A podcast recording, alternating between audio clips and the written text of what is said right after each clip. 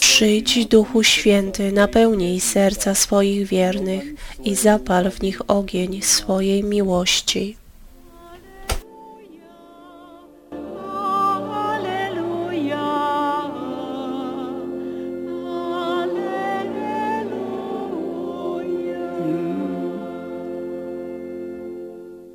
Gospodin vama. Pan z wami. Słowa Ewangelii według świętego Jana.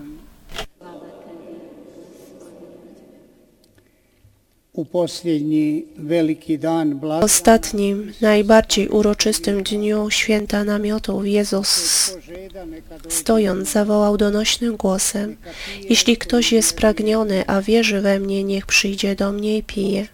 Jak rzekło Pismo, strumienie wody żywej popłyną z jego wnętrza. A powiedział to o duchu, którego mieli otrzymać wierzący w Niego.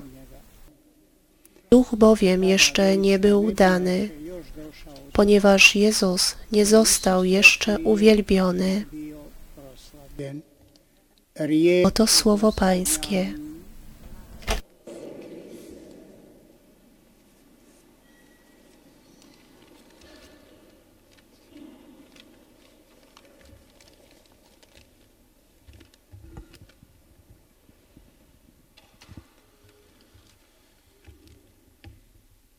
Braćo i sestre, Drodzy bracia i siostry,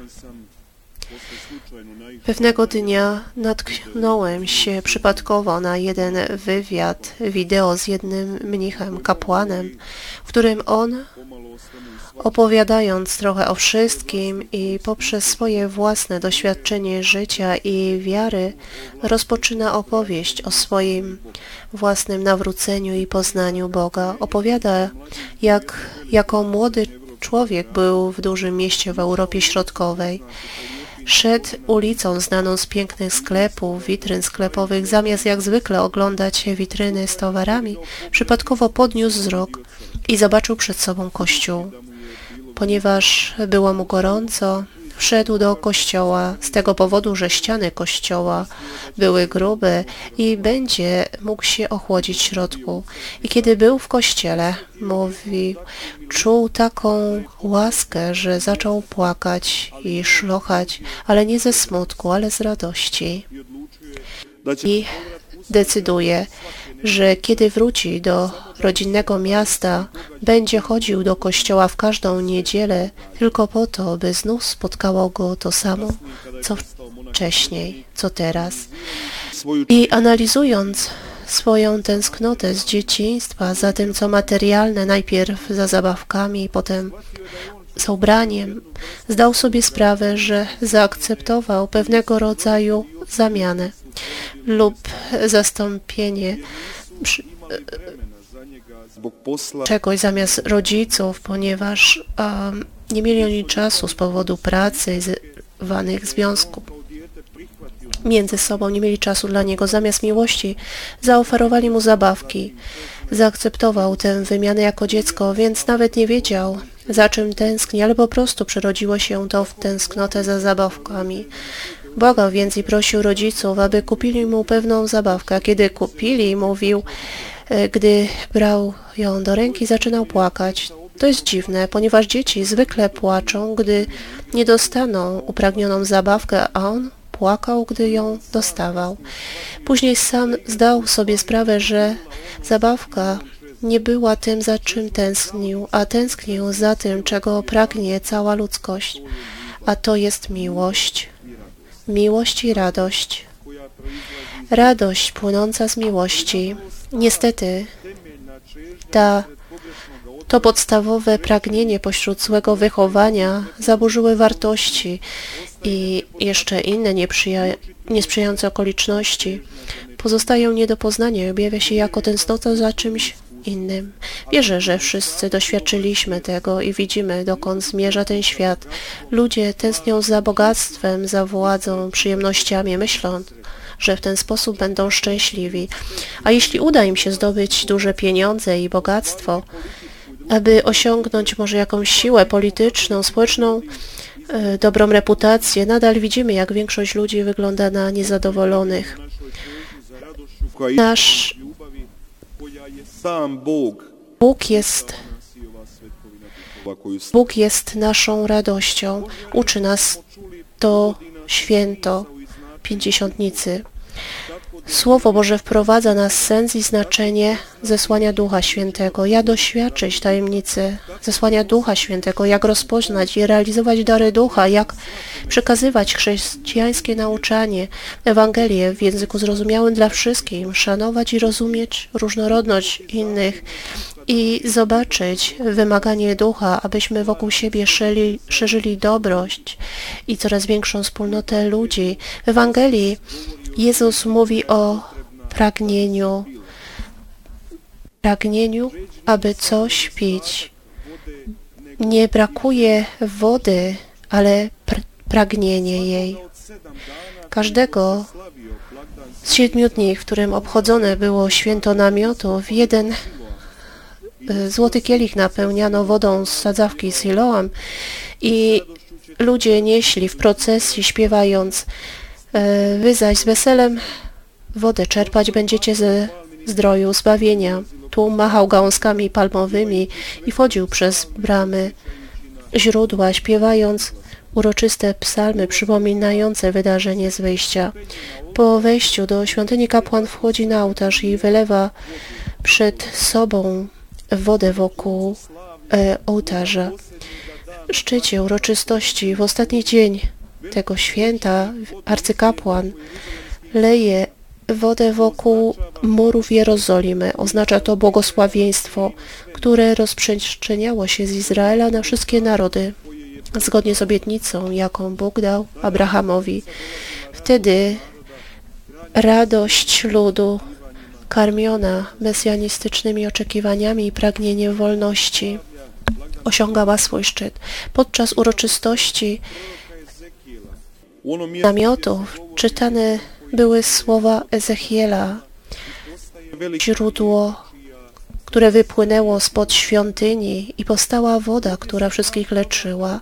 Tu widzi się świątynię w związku ze skałą, z której Pan dał wodę podczas wyjścia z Egiptu przez ta skała, która według legendy podążała za izraelskim ludem przez pustynię według Izraelitów, znajduje się u stóp świątyni jerozolimskiej. Czytano z teksty prorocze, które mówią o źródle, o źródle które będzie towarzyszyć. Jezus mówi, aby przyszli ci, którzy wierzą, ponieważ rzeki wody żywej będą płynąć z jego wnętrza. Ewangelista dodaje, a powiedział to o duchu, którego mieli otrzymać wierzący w niego. Dar Ducha Świętego przedstawia ukończenie dzieła Boga Stwórcy i zwo- Wyzwoliciela, ponieważ przez niego daje człowiekowi swoje życie i wolność. To tutaj zaczynają się narodziny z góry dla człowieka, który staje się dzieckiem Bożym przez Ducha Jezusa i Ojca stanie się to, czym mówi liturgia świąteczna.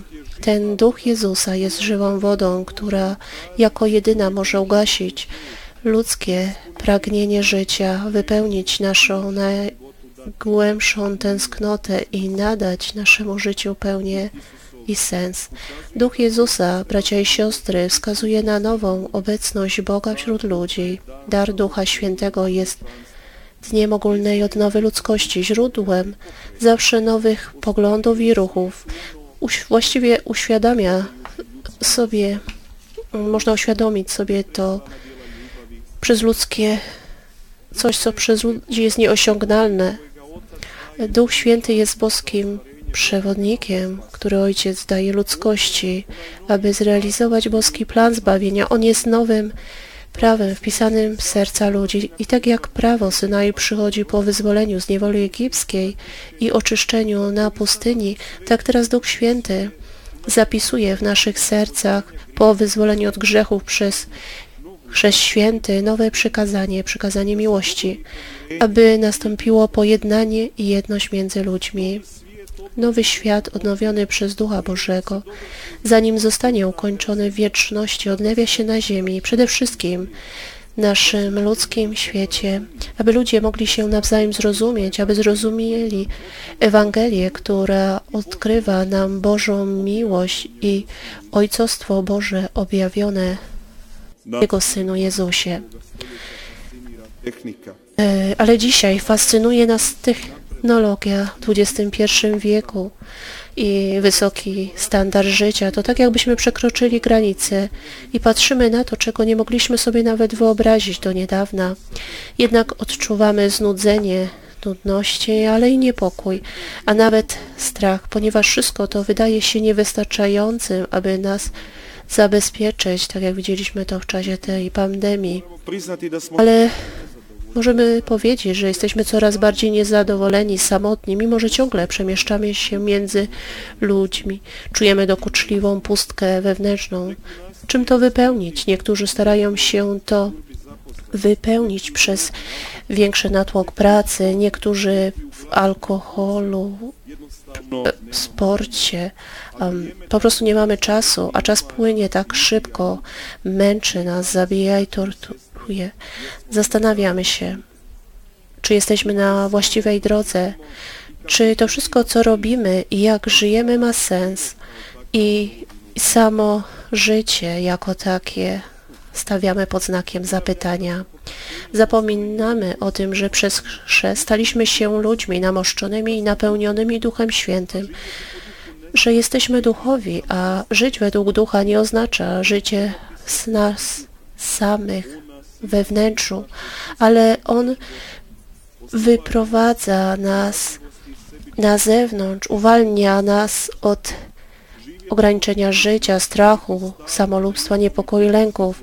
Żyć duchem oznacza być stale u źródła i pić ze źródła to być z Jezusem i Ojcem, być w modlitwie, prawdziwej modlitwie ducha, jak uczy nas święty Paweł w liście do Rzymian. Ponieważ Duch Święty zawsze działa w modlitwie, a prawdziwa modlitwa wymaga od nas, abyśmy modlili się osobiście w naszym wnętrzu, abyśmy zdecydowali się komunikować z Ojcem Niebieskim niezależnie od naszych możliwości i ograniczeń w danym momencie.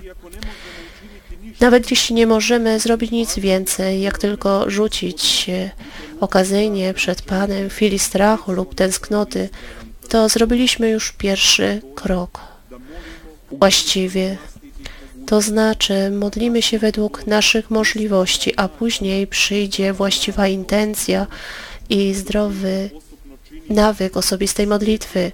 Gdy robimy to, stopniowo Duch Święty staje się źródłem życia i siły w nas, jednocząc nas z samym Bogiem.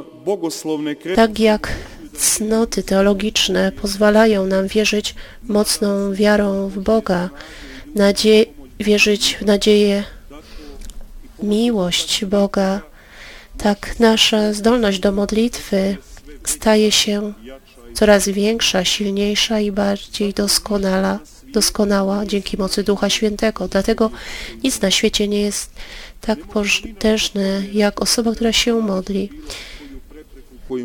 Nie możemy liczyć na nic lepszego do pokonania przeszkody, jak przez modlitwę.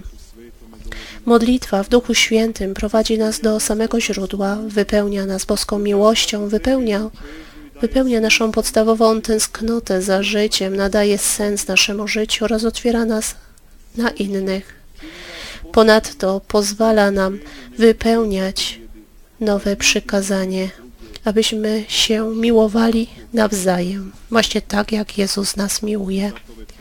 I dlatego, bracia i siostry, dziś wieczorem, kiedy otrzymujemy dary i łaski od Boga, gdy się modlimy, zjednoczeni ze wszystkimi ochrzczonymi w jednym duchu Jezusa, zgromadzeni wokół Jego Najświętszej Matki, jak kiedyś apostołowie, kierujemy nasze modlitwy za cały świat. A Ty, zmartwychwstały Chryste, usłysz nas i wysłuchaj i ześlij swojego ducha. Amen.